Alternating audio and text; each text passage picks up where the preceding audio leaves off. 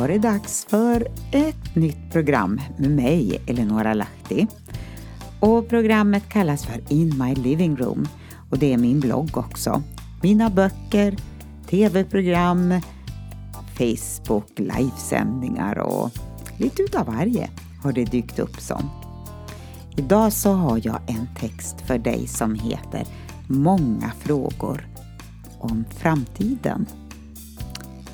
Eh, inte det ett aktuellt ämne? Frågor, vad är det för någonting som väntar framöver?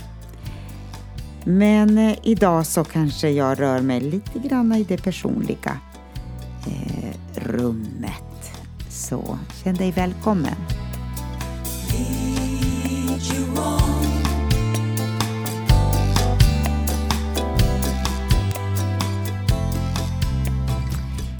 Är det vädret? Eller vad är det frågan om? Min mamma klagade på vädret när hon hade ont i huvudet.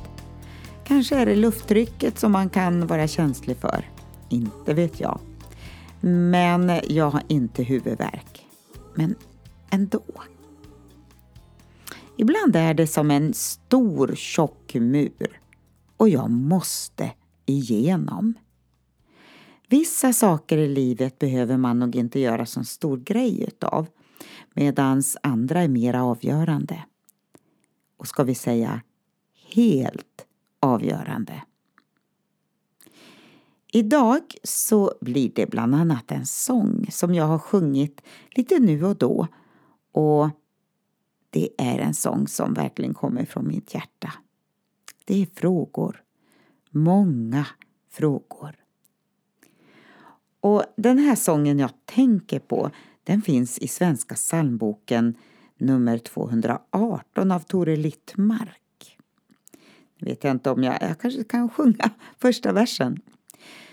Jag har ofta frågor, Herre, men så sällan har jag svar. Jag står ofta vid ett vägskäl och jag tvekar vid mitt val. Många gånger är jag ensam mina frågor saknar ord. Jag har ofta frågor, Herre men så sällan har jag svar. Jag var ingen riktig sångare så här på kvällskvisten nu när jag sitter och spelar in men jag tror du fick tag på texten. Och så finns det två versar till. Tänk om du är den som väntar just i tvivlets ensamhet. Inte bara på min fråga, men som väntar just på mig. Tänk om du känt samma oro, samma tveksamhet som jag. Tänk om du är den som väntar just i tvivlets ensamhet. Det är nog, och Gud, att veta att jag lever i din hand. Kanske frågorna blir lösta, kanske får de inget svar. Det som ger mitt liv en mening är att du, Gud, vill mitt väl. Det är nog, och Gud, att veta att jag lever i din hand.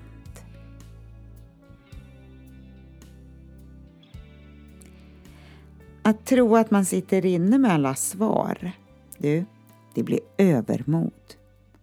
Och att ha frågor man inte vågar ställa, det ger med tiden förljugenhet. Inför sig själv och inför andra. Även om vi inte kan förklara allt och ha all kunskap i världen som vi ibland önskar att vi har så har vi den helige Ande som vill undervisa och vägleda var och en utav oss. Så här står det i Bibeln.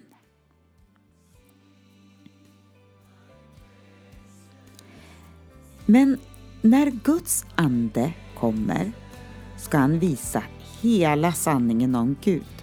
Han ska inte framföra sina egna tankar utan bara berätta det han hör. Och det står i Johannes 16 och 13. Och så ett annat bibelord. Där står det så här. Jag har skrivit till er för att varna er för de som försöker leda er vilse. Men ni har fått Guds ande och så länge han finns i er behöver ingen tala om för er vad som är sant och falskt. Han undervisar ju er om allt och han talar alltid sanning. Han kan inte ljuga. Fortsätt därför att leva i gemenskap med Jesus, precis som Guds ande säger till er. Första Johannes brev kapitel 2 och vers 26 och vers 27. Ja, så står det faktiskt. Lev i gemenskap med Jesus. Prata inte bara om honom. Umgås med Jesus. Arbeta inte bara för honom. För vi kan bli så ivriga att tjäna honom att det blir ett hinder att lära känna honom personligen. Vi springer liksom före. Och i psalm 84, vers 6, där står det Saliga är de människor som har sin styrka i dig, de som har dina vägar i sitt hjärta. Ja, tänk att Gud talar till oss personligen när vi vänder våra hjärtan till honom. Så, använd din tid på rätt sätt. Det vi gör, du, det vi gör måste ha framtiden i sig.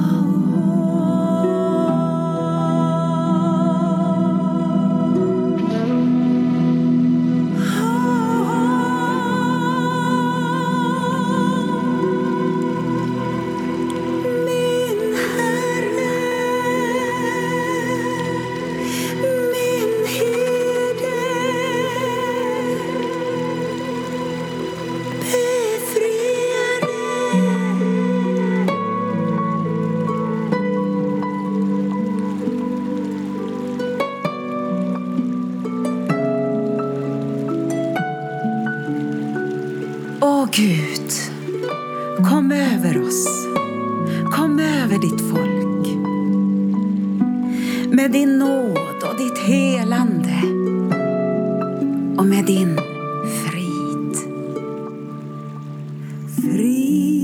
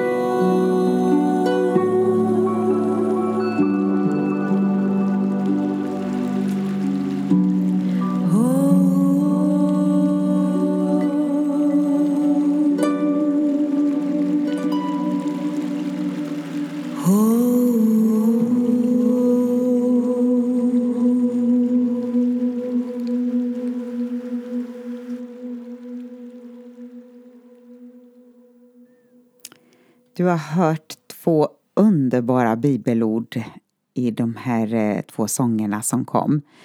Den första är från psalm 23, Herren är min herde. Och sen Jesu ord är från Johannes 14 och 27, Frid ger jag er. Jag vill bara önska dig Guds välsignelse. Må så gott. Vi ses och hörs. Hej då.